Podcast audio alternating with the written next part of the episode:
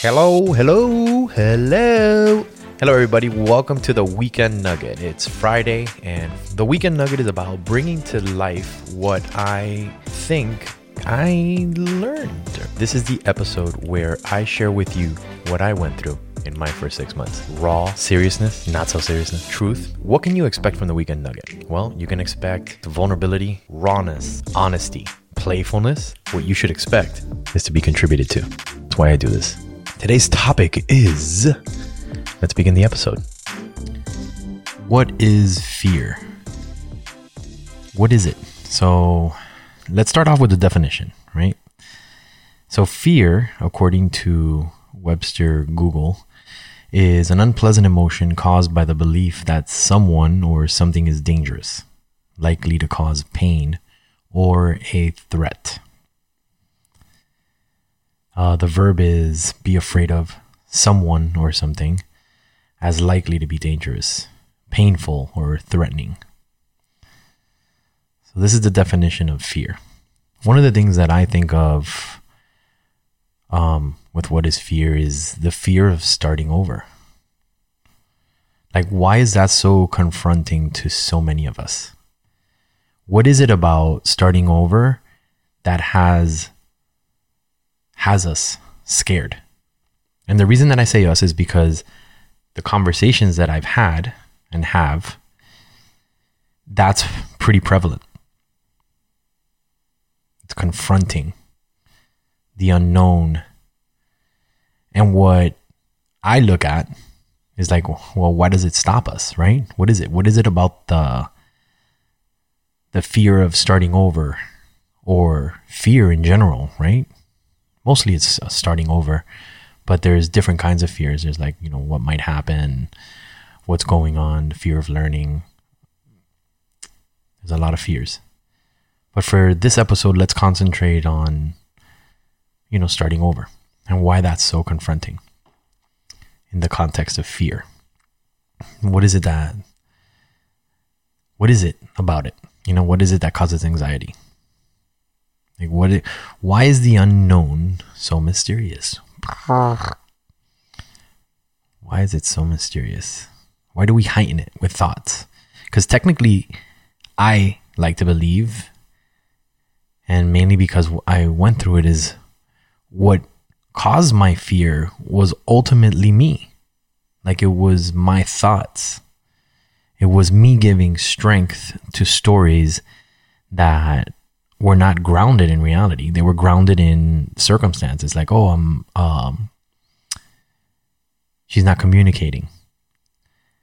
And then I started making up what could, you know, what could happen, what it could be, which became super destructive to me. And I say that because I started making up things like I wasn't good enough or, you know, I did something wrong. There's something I'm not doing. So I, I channeled it to me. In other occasions, people channel it outwards and they make the other person responsible. And the driving force is fear. So, why does it stop us? What is it about fear? What is it about the unknown? What is it about being confronted or confronting, what is it that stops us in the context of a divorce? I want to share a little story about me. I know that for me, when when it first started, right, when I found out,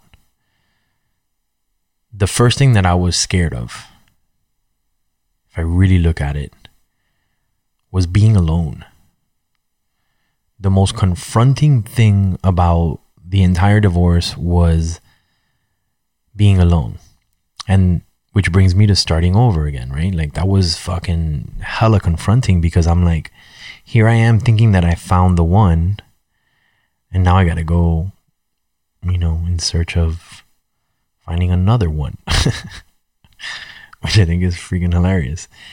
Because at the moment, you're not really realizing or, or all right let me talk about me right? Like at, at the moment i wasn't realizing that okay this is just another lesson that life's giving me. And that there really isn't anything to be scared of or if there is like identify it right? As i did afterwards. But in that moment that first week especially what scared me the most and what was the most confronting was being alone thinking that I had found the one, and then all of a sudden it's like, fuck, I don't have that. That doesn't exist anymore. That's no longer in my future. It's not possible.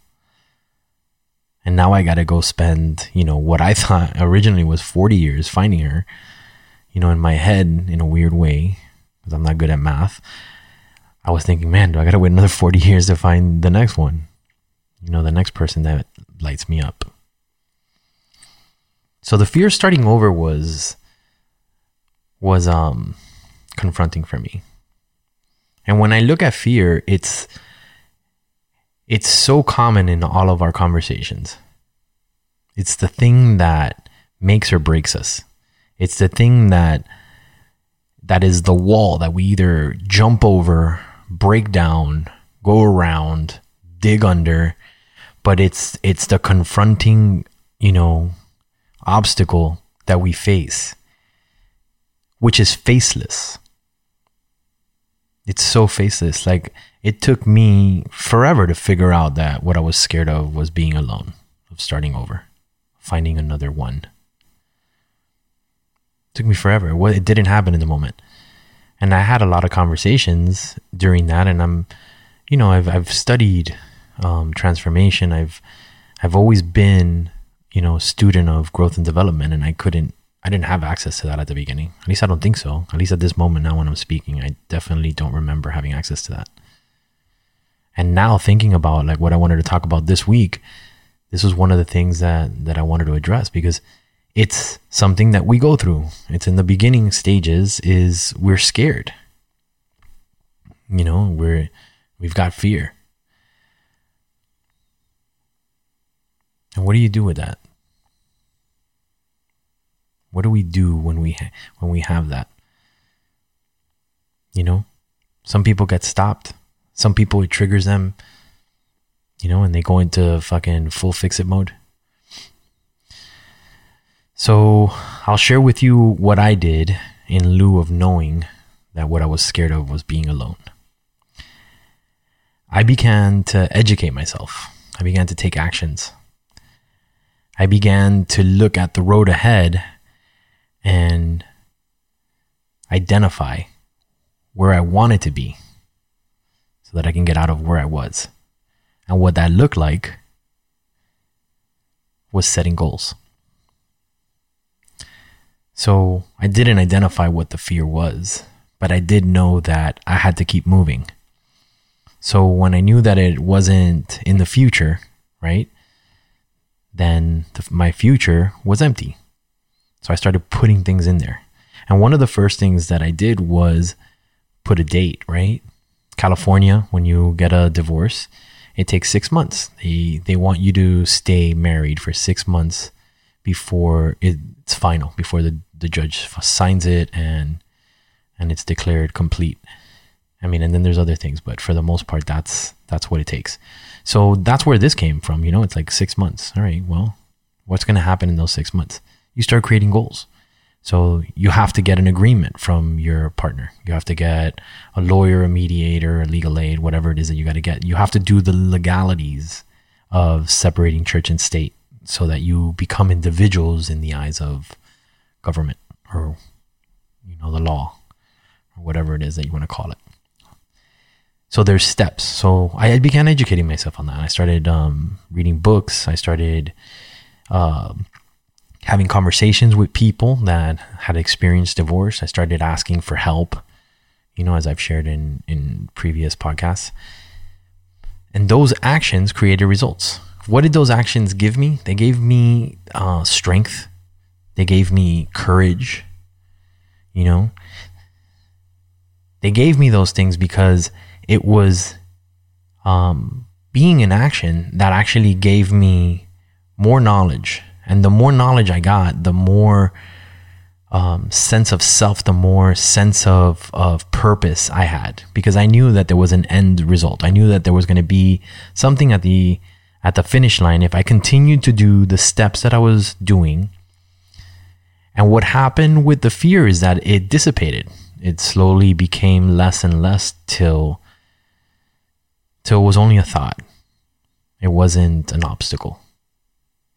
Till it was a reflection and not a hindrance. And looking back at it now, what motivated me to get in this conversation today specifically is that we are stopped by fear. Maybe yours is different. Maybe yours wasn't being alone. Maybe yours wasn't starting over. You know, maybe yours is abuse, kind of like um, Amy Hill, who was the podcast before this. You know, or or maybe you're in a different situation. Maybe you're just not happy and you don't even know it. Wherever it is, whatever it is that scares you, when you think about it, I'm pretty sure that if you try, you can put it down on a piece of paper and you can write it. You can write what it feels like, or you can press your record on a voice recorder on your phone or an app and talk into it so you get an answer. But what I found that gave me freedom, that gave me strength, that gave me courage around my fear was the actions that I took. So wherever you are today listening to this, if if the title is what motivated you to listen, or if you're just like someone who listens to this podcast, I really want you to, I really want to invite you to consider that whatever it is that you're scared of, whatever it is that you fear, once you identify it and begin educating yourself on it, that those actions will provide a result and that that result could be the very result that has you not fear it anymore. And I think that's all I have for you this week. So wherever you're at, I also invite you to be courageous, to be vulnerable, because it makes a difference. And talk to you again next week. Thank you for listening. That was the Weekend Nugget. Just a little something to get you ready for the next two days. If you want to stay up to date with us, head over to www.divorcethefirst6.com. Till next week, keep being courageous, keep being vulnerable. It makes a difference.